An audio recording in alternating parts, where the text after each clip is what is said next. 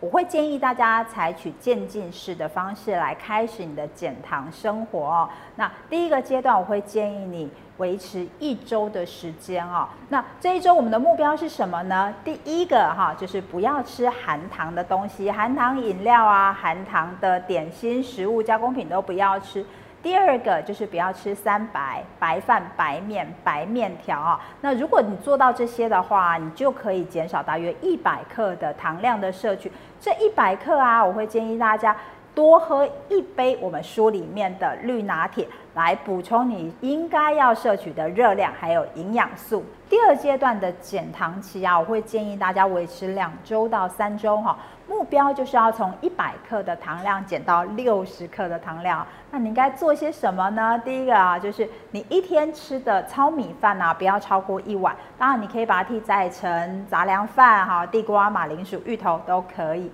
第二个啊，那含糖量太高的水果就不要吃了。那我会建议大家吃少量的大番茄、芭乐哈，或是抗氧化高的蓝莓之类的水果哈。 第三个重点来喽，好，我会建议大家早上喝一杯我们的火箭饮料，晚上补充一杯绿拿铁，把你缺少的能量跟营养素都补足哦。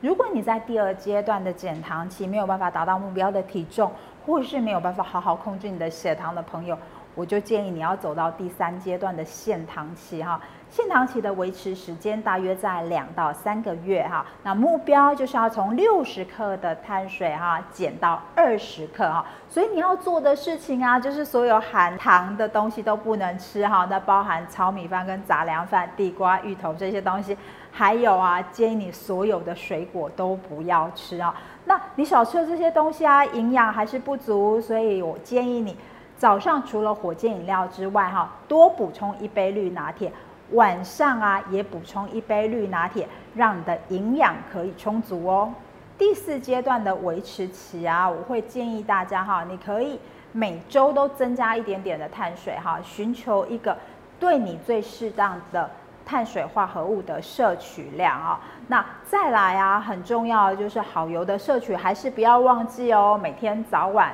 各一杯火箭饮料跟绿拿铁，才能够让你瘦得健康、瘦得漂亮哦。我设计了一个非常容易执行的方式哦，那现在就来教大家。 第一个啊，哈，我们把油脂、蛋白质还有碳水化合物分开来摄取哈，因为你在外食其实也很难喝到好油哦。那我们透过这个绿拿铁的部分来补充好油。第二件事情就一定要吃饱哈，你中午跟晚上都要吃一碗肉跟两碗菜哈，这样子你才会吃饱。第三个，减糖营养比例啊，不等于减糖的餐食分量哈。很多人会看到 百分之五十 到 百分之六十 油，他会以为啊，我不是整天都要喝油吗？ 其实并不然哦，你看这个二十克的油其实只有这一点点，你可以把它加在绿拿铁里面来做摄取啊、哦，是非常舒服享受的事情。那很多人会看说，哎，碳水只能吃十到二十 percent 呢，那是不是只有一点点？其实不是哈、哦，我会建议大家吃大量的蔬菜啊、哦，因为蔬菜里面才有足够的营养素。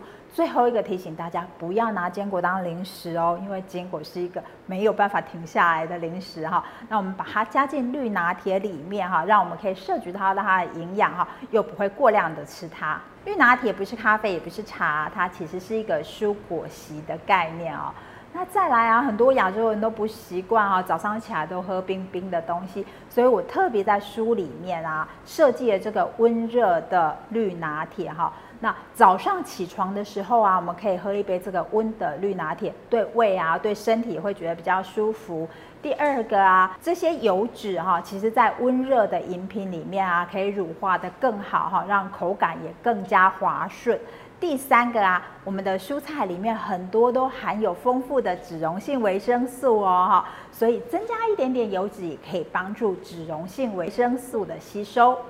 火箭饮料就是让你小小一杯就可以充足满满的能量哈。那减糖饮食里面很重要的一个部分就是脂肪的摄取，那很多人不敢直接喝油啊哈，所以华华老师就设计了让大家把咖啡跟油加在一起哈，把它打到乳化，让你可以非常轻松的摄取到这个油脂的营养还有能量。时常会有人来发讯息给我说，黄华老师，我不小心吃太多的糖该怎么办哈？那如果你真的想做一些事的话，我会建议你做一些运动哈，来增加这个碳水化合物的消耗哈。那再来啊，减糖饮食其实是一个生活方式哈，那建议你明天再开始继续坚持你的减糖饮食就可以喽。